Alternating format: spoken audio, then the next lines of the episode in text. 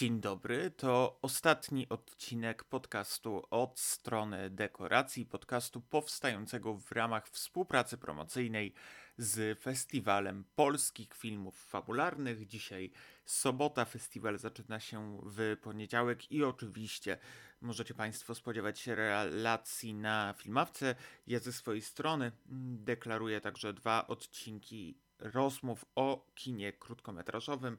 Powinny się ukazać już niedługo, mam nadzieję, że jeszcze w ten weekend.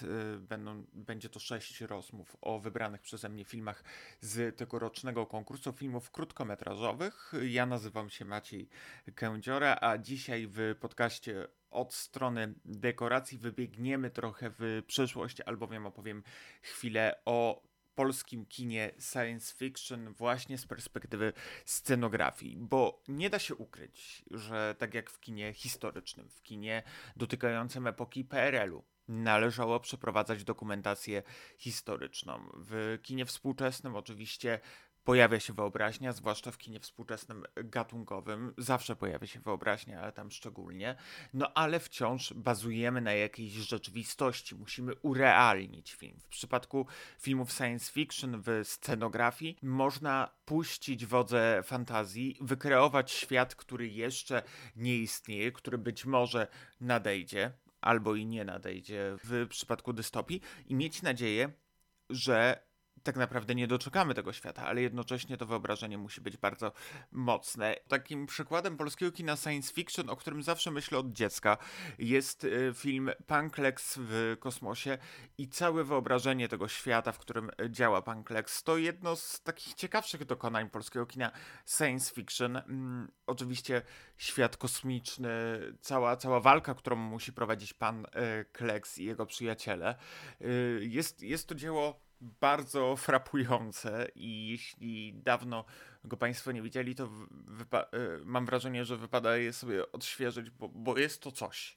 W każdym razie naprawdę jest, jest to film wyjątkowy. No takim symbolem jest dla mnie w ogóle to, co się dzieje w utworze Dyscyplina, Dyscyplina i z całym tym wyobrażeniem świata. W ogóle zawsze Kleks gdzieś obrazował pewne wyobrażenie przyszłości, czy pewną, pewny element niesamowitości świata, no a wydaje mi się, że w kosmosie te wodze fantazji zostały puszczone w pełni. Później przyszły filmy, a właściwie trylogia Piotra Szulkina i tam też wyjątkowe wyobrażenia przyszłości, zwłaszcza imponujące, przynajmniej dla mnie, w filmie O-bi, o-ba, koniec cywilizacji, gdzie Andrzej Kowalczyk, odpowiedzialny za scenografię, musiał faktycznie wykreować ten cały świat przyszłości, bardzo osnuty chociażby wyra- wyrazistym kolorem niebieskim, płynącym z jarzeniówek, bardzo neonicznym, który zresztą jest przecież symbolem kina science fiction, neon, pewna powłoka fioletu, niebieskiego koloru. To są te kolory, które wliczają się w pewne oświetlenie kina science fiction, nie tylko w Polsce, ale oczywiście też na całym świecie.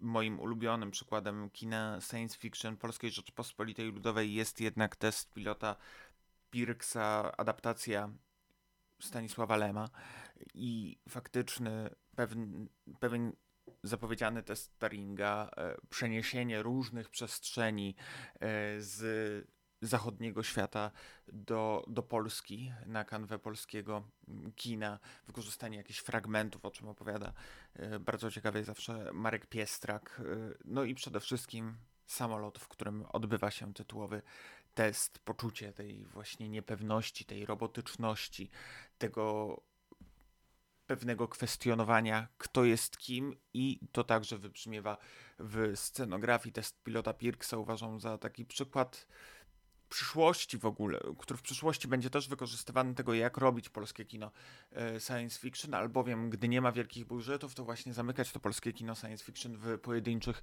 przestrzeniach, gdzie można wykreować całą wyobraźnię. Będzie to także wykorzystywane w polskich filmach mikrobudżetowych. Im mniejsza przestrzeń, tym bardziej można puścić wodze fantazji, tym można wykreować coś ciekawszego, jednocześnie nie zwracając uwagi publiczności na to, że faktycznie ten budżet był niewielki i miał jakieś ograniczenia. Przechodząc jednak do tego, co tu i teraz, bowiem staram się oczywiście opowiadać o polskim kinie współczesnym i nie da się ukryć, że polskie kino science fiction zderza się z tym problemem, że jednak te najciekawsze dzieła już powstały w kinie Polskiej Rzeczypospolitej Ludowej.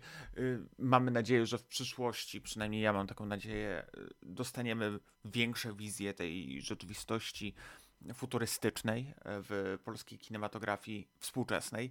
Nie będziemy musieli się cofać właśnie do trylogii Szulkina i czy do testu pilota Pirxa, by poszukiwać tych przykładów faktycznych, znakomitych dzieł, jeśli, jeśli chodzi o y, kino sci-fi w Polsce, ale to też nie znaczy, że przecież sci-fi w Polsce nie powstaje. Nawet gdy mówimy o kinie zawieszonym gdzieś między rzeczywistością fabularną a dokumentalną, tam mało jest scenografii, ale Foton Normana Leto to również polemika z tym, jak wygląda przyszłość. No i nawet te chłodne mieszkanie głównego bohatera, narratora granego przez Andrzeja Chyrę gdzieś symbolizuje dla mnie właśnie tą chłodną przesz- przestrzeń przyszłości, tego pewnego wyrachowania, które również prezentuje w swoich opowieściach narrator. Wszystko się tu zespala, ale oczywiście scenografia w Fotonie jest na czwartym planie, tam bardziej wizualizacje naukowe. Takim symbolem dla mnie polskiego kina science fiction jest rzecz jasna Bodo Cox. Myślę tutaj chociażby o Człowieku z magicznym pudełkiem, filmem, który mam wrażenie jako tą rzeczywistość science fiction, poza oczywiście pewnymi wizualizacjami, obrazuje także w przestrzeni korpo i wydaje mi się, że to połączenie korporacji z pewnym wyrazem przyszłości, zresztą przecież korporacje, wieżowce od długiego czasu już architektonicznie miały właśnie zwiastować to, że przyszłość nadchodzi, że przyszłość nadciąga i dzięki tym wzniesieniom mamy właśnie spodziewać się tego, co dopiero nadejdzie. To miała być taka zapowiedź nowego świata, zresztą w każdych przecież filmach, nawet jeśli zerkniemy na filmy superbohaterskie, no to właśnie te wyobrażone światy zawsze składały się z drapaczy chmur. Drapacz chmur, jaki taki symbol tego science fiction w prawdziwym życiu, no i nie da się ukryć, że w Człowieku z magicznym pudełkiem ta przestrzeń korpo, ta, te spirale na klatce schodowej, które też budują rzeczywistość świata, to wielka zasługa Wojciecha Żogały, że potrafi scenograficznie grać z perspektywą po to, żebyśmy mieli wyobrażenie właśnie tego, że coś jest większe, że coś zajmuje więcej przestrzeni, bazując także no, na wciąż budżecie, który nie jest porównywalny z kinem science fiction z zagranicą, a co za tym idzie, często spotykamy się z krytyką polskiego kina science fiction, być może też dlatego trudno oczekiwać, że ten gatunek nabierze jakiegoś rozpędu w Polsce, bowiem polskie kino science fiction zawsze, zwłaszcza od kiedy mamy przykłady zachodnie coraz częściej spływające, czy to przez serwisy streamingowe, czy to przez premiery kinowe, no to mamy ten kontrast, tak? Tam y, wielkie fundusze, fundusze na y, efekty specjalne, na scenografię, no i przykład Polski, gdzie tych funduszy jest zawsze znacznie mniej, no i to myślę, że też może wskazywać na taką pewną dysproporcję. Nie, nie zawsze się też to udaje, jak w przypadku Dziewczyny i Kosmonauty, serialu Netflixa, ale wydaje mi się, że te próby y, pol- stworzenia polskiego kina science fiction są słuszne i, i mogą nas zaprowadzić w ciekawe miejsce. Tak jest chociażby w, w Konstruktorze y, Piotra Dylewskiego, bardzo intrygującym krótkometrażowym filmie, y, w którym mamy opowieść o przyszłości, o programowaniu i znów mamy coś, co jest wspólne dla polskiego kina science fiction współczesnego, czyli bardzo chłodne mieszkania, mroźne, znów takie spowite pewną barwą błękitu, który w jakiś sposób wprowadza nas właśnie w taki klimat tego, co nadejdzie, tego niepokoju, który jest współmierny zresztą z kinem sci-fi, kinem przyszłości, ten niepokój te, tego, co, co nadejdzie i jak może wyglądać ten świat, czy będzie dystopijny, czy będzie utopijny.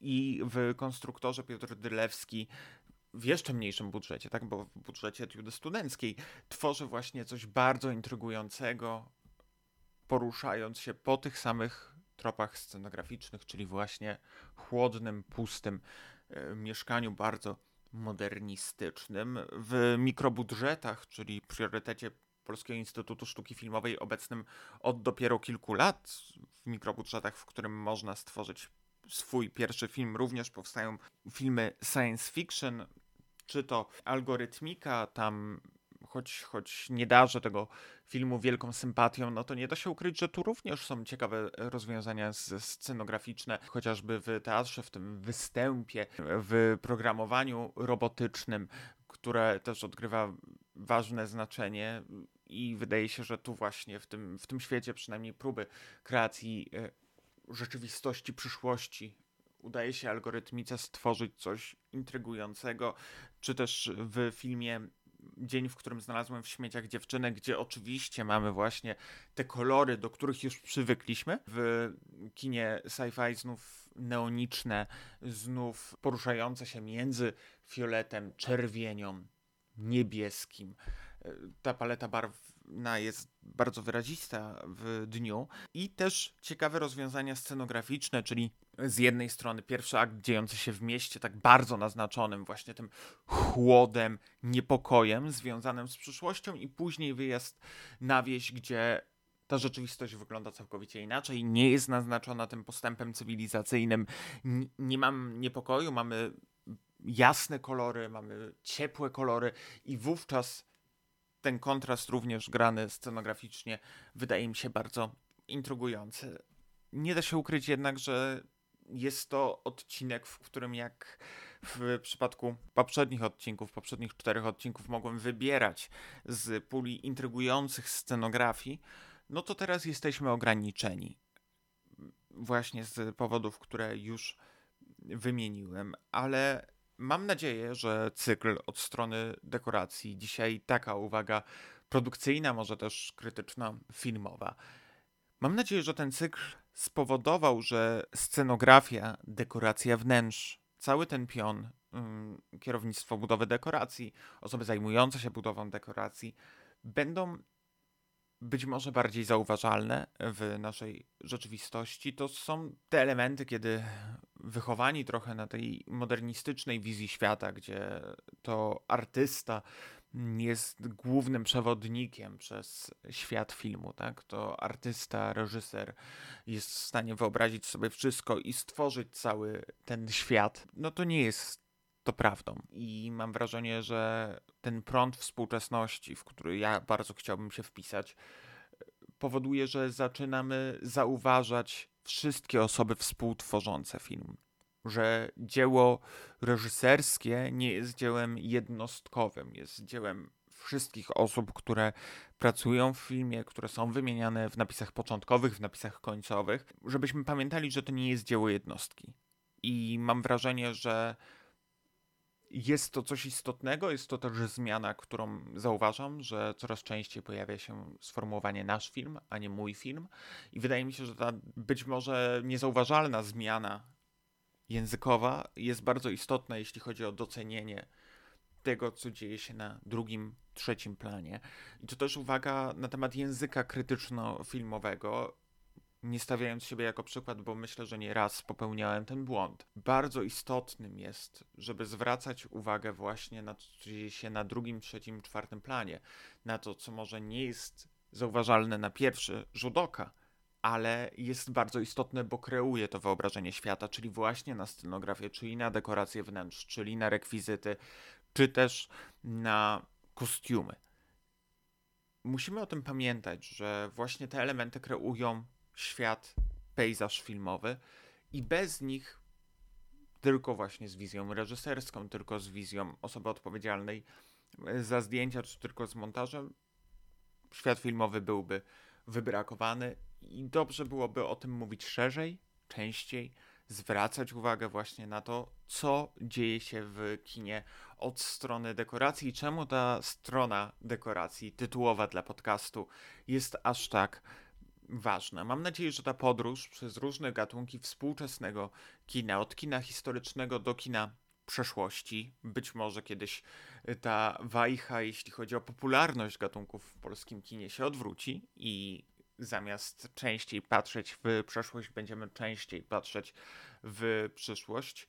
Należy zwrócić uwagę po prostu na wyobraźnię osób tworzących kształt filmu, niezależnie czy polega to na przekształceniu rzeczywistości zastanej, jak w przypadku kina współczesnego, odtworzenie realiów przeszłych, jak w przypadku kina historycznego i kina Polskiej Rzeczypospolitej Ludowej, gdzie trzeba uważać na pojedyncze elementy, żeby dokumentacja się zgadzała, żeby faktycznie prawda historyczna była zachowana, czy też do patrzenia w przyszłość, gdzie ta wyobraźnia jest tym, co kreuje rzeczywistość zastaną, która kreuje i przenosi nas w całkowicie inne światy i dzięki której możemy zachwycać się albo czasem też oczywiście narzekać na tą przyszłość, która być może na nas czeka.